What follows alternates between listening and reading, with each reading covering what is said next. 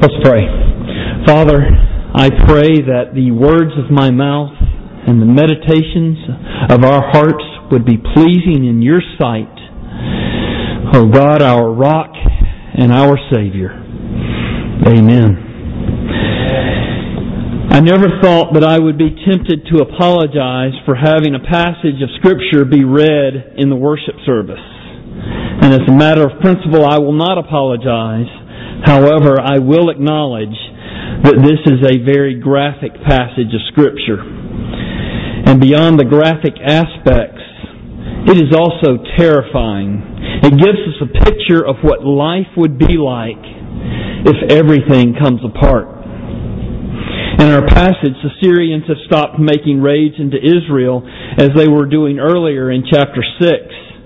And now they have decided that they are going to send the entire army against Israel in one great decisive campaign. So they swept into the land and they laid siege to the city of Samaria.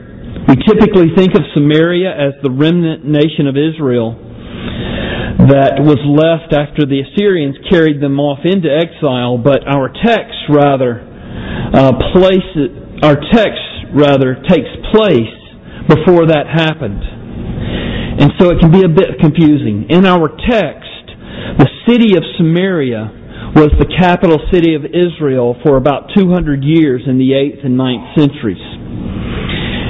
And so afterwards, after the Assyrians ended up carrying uh, them off into exile, then they ended up calling uh, the remnant Sumerians uh, or Samaritans. And but uh, the city of Samaria of Sam, Samaria was uh, located on a hill a hill that rose about 300 feet above the surrounding valleys. And so Samaria then held a commanding view of the surrounding countryside. George Turner, in his historical geography of the Holy Land, says its location, elevation, and distance from the surrounding hills, when joined with defensive walls, made it almost impregnable. So what we have happen is the, the Syrians sweep into Israel, and in order to completely overtake the nation, they surround Samaria uh, with the armies. But Samaria, being a high, um, being a, city located on a hill, instead of trying to attack it, they surrounded it and laid siege to it. Uh, they did not uh, encamp at the bottom of the of the hills, but rather uh, what they did was they apparently encamped on the the hills surrounding it, so that uh, with the city, then you had also the valley, and then the Syrians were on the hills opposite. So uh, theoretically, a person would be able to go outside the walls of the city and uh, find out if there were food or something like that, but they would not be able to escape the siege. The siege was very effective. In fact, the situation was in the city of Samaria was very dire and each succeeding day, the situation grew more desperate. During the Civil War, when General Grant had laid siege to the city of Richmond, Virginia, someone placed in the store window uh, a sign that said, Bacon, $20 a pound. A live hen, uh, $50 each. Beef, $15 a pound. A fresh shad, $50 a pair. Butter, $20 a pound. And that was a time when uh, the, a dollar had much more value than it does today. And so we find, find the same kind of extreme inflation in Samaria. A donkey's head was sold for 80 shekels of silver. Now, we probably have some idea of how many calories we could get from eating a donkey's head. Probably not a lot of calories. Surely none of those calories would be very appetizing. But how much was a shekel worth? A standard wage was about one shekel per month. And so a donkey's head then was 80 shekels. 80 months of wages for a donkey's head to be able to eat it. So only the really, really rich could afford to eat a donkey's head. And no, it was not a delicacy. You know, you cut off the head and you would throw the head in the garbage if you were going to eat the rest of the body.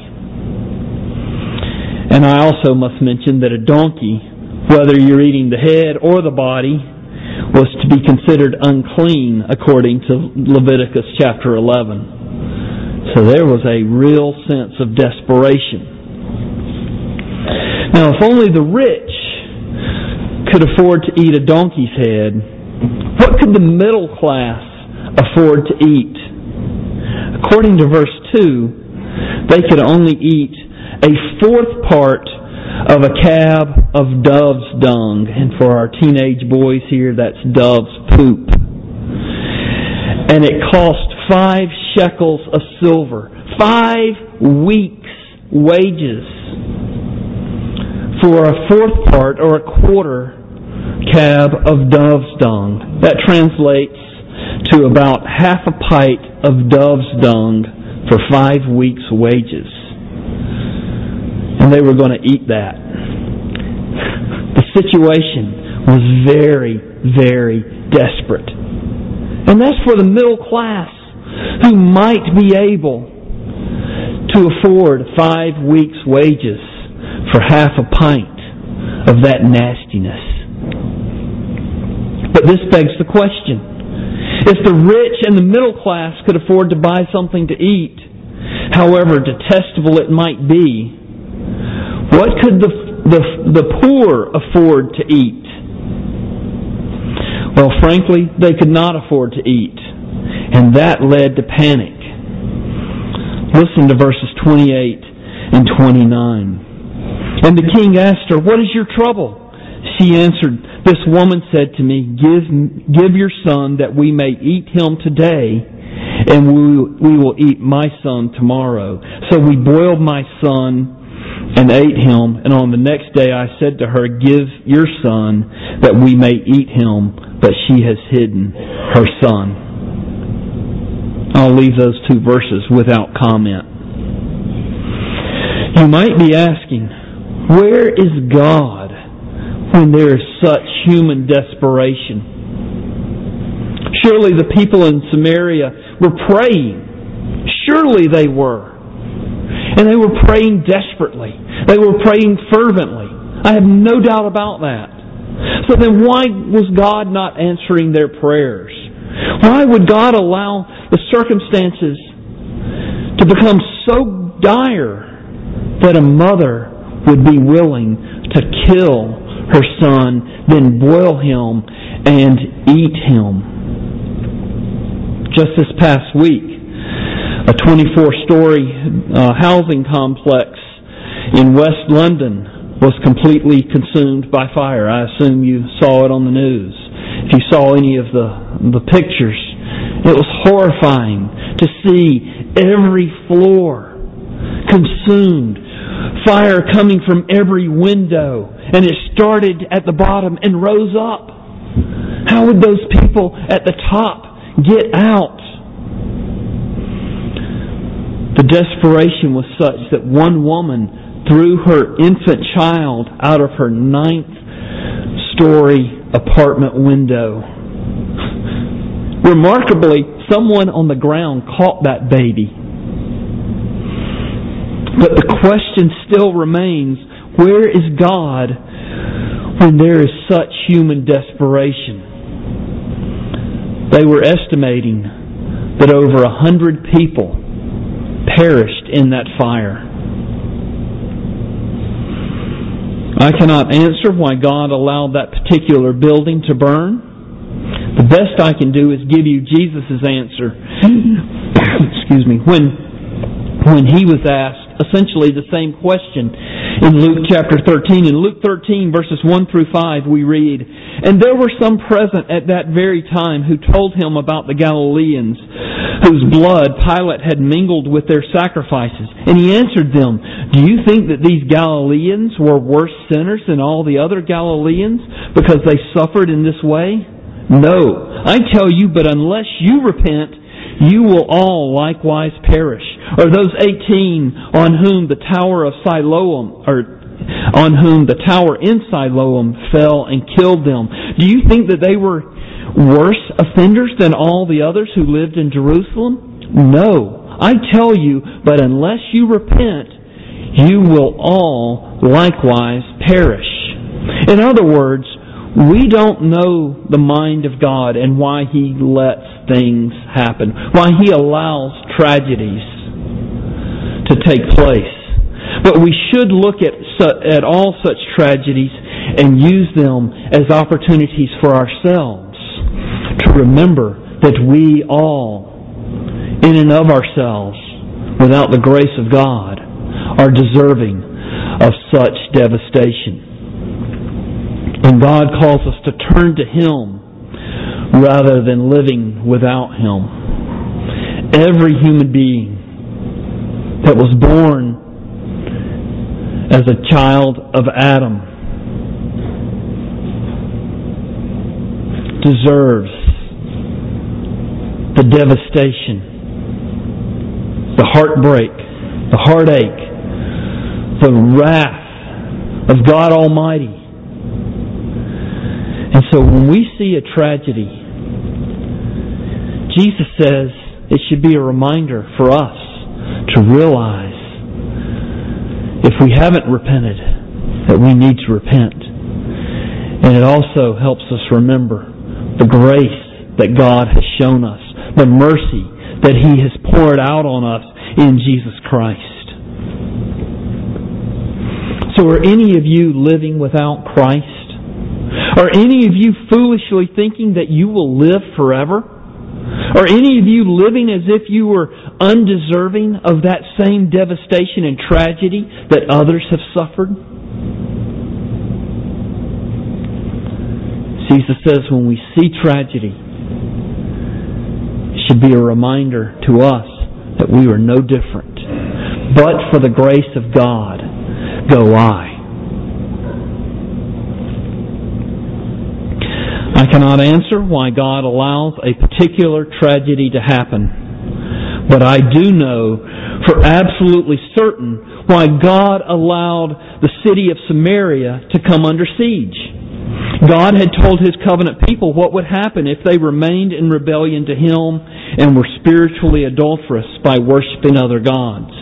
Leviticus 26 and 20, or Leviticus 26 verses 27 and 28 says, but if in spite of this you will not listen to me, God speaking here, but will walk contrary to me, then I will walk contrary to you in fury, and I myself will discipline you sevenfold for your sins. Oh, and in my notes I did not include verse 27.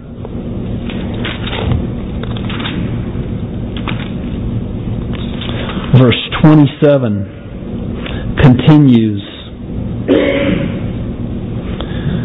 Or verse 28 You shall eat the flesh of your sons, and you shall eat the flesh of your daughters as part of the discipline that God brings upon His people. For them being unwilling to repent, for them worshiping other gods persistently rather than worshiping Him, by persisting in their rebellion rather than repenting. I could also read Deuteronomy chapter 28, verses 52 through 57. It is several degrees more graphic than anything we have read this morning. I'll leave that to your own pursuit. So you see, God was not otherwise occupied or disconnected when the Israelites were suffering uh, under desperate circumstances. Even though the people of Samaria were praying, God was not not just not hearing, he was actively not answering. It was God's judgment that caused the circumstances to become so dire that a mother would be willing to boil and eat her own child. We don't hear this enough, but I would be an unfaithful shepherd if you didn't hear it. It is an awful thing that God was doing to those Israelites because of their rebellion and spiritual adultery. And even though it was awful, it was also just, good, and loving. God says to us that if we spare the rod in our parenting, that we spoil the child. Why does God tell us to spank our children? It is not because He wants us to punish our children. Let me say that again. God tells us to spank our children but it is not because He wants us to punish our children. Spanking is not for punishment. There is a big difference between punishment and discipline. Spanking is simply to get the child's attention. It is part of the discipline process. Furthermore, since I'm on the subject, it is sinful and abusive for a parent to take out their anger on a child through spanking. And I probably owe my, my own children uh, apologies for not uh, spanking with the, the right heart motive and being angry and allowing anger to to um, to drive my goal rather than loving discipline. And so, parents, I want to remind you: uh, cool down when you're in the discipline process. You go to the Lord first and seek His face. And that will help you slow down. It'll help take some of the anger, some of the wrath out of you, and help you remember the real goals there in the pro- discipline process. And so this is the same principle that God is expressing. God is, is, is seeking to get the attention of His people uh, whom He loves so intensely and unconditionally. But their rebellion and their infidelity is so deeply seated in their souls that God has used the most severe and shocking discipline as He aims at their repentance. And God is not beyond disciplining us in like manner if we are hard headed and hard hearted in our unrepentance. God is God. He has the right to discipline us in harsh ways if we will not repent. He loves us that much. The reason God is willing to go to such steps is that eternity faces all of us. And also, God is glorious and He is holy. And when His people live in rebellion, in infidelity, in and in unrepentance, it is a slight against Him. God is willing to discipline you or those around you to bring you to repentance. Moving on in our passage to verses 30 and 31. I'm not a big fan of government or of those in charge of running the government. I started paying attention to what was happening in government in the late 1980s when I was about 20 years old. And it was clear to me that those in government were not there to serve the public good, but rather to serve themselves and their own narrow ideologies that, that invariably were at odds with my newly formed Christian values. So I was pleasantly surprised when I saw in our passage that the king of Israel, instead of being holed up in his, his palace, was out among the people showing concern for their desperate plight. Look at verses 26 and 27. Now, as the king of Israel was passing by on a wall, a woman cried out to him, saying, Help, my lord, O king. And he said, If the Lord will not help you, how shall I help you? From the threshing floor or from the winepress? So in verse 27, he says something also, something uh, that encourages me even more. He says, If the Lord will not help you, how shall I help you? That's refreshing to hear a politician say that he is not the end all and be all. And I firmly believe that our nation would be in a much better spot if our politicians didn't try and solve all our problems. They promised the moon, they diminish our own sense of personal responsibility, and they inevitably make things worse. But before we extol this king too quickly, we need to look a little more deeply at our passage. In verse 30, the king is so upset when he hears about the woman eating her child that he tears his clothes. When you tear your clothes in ancient Near Eastern culture, that demonstrates a real humility that you would be willing to expose your nakedness to all the townspeople of Samaria. But then wait a minute.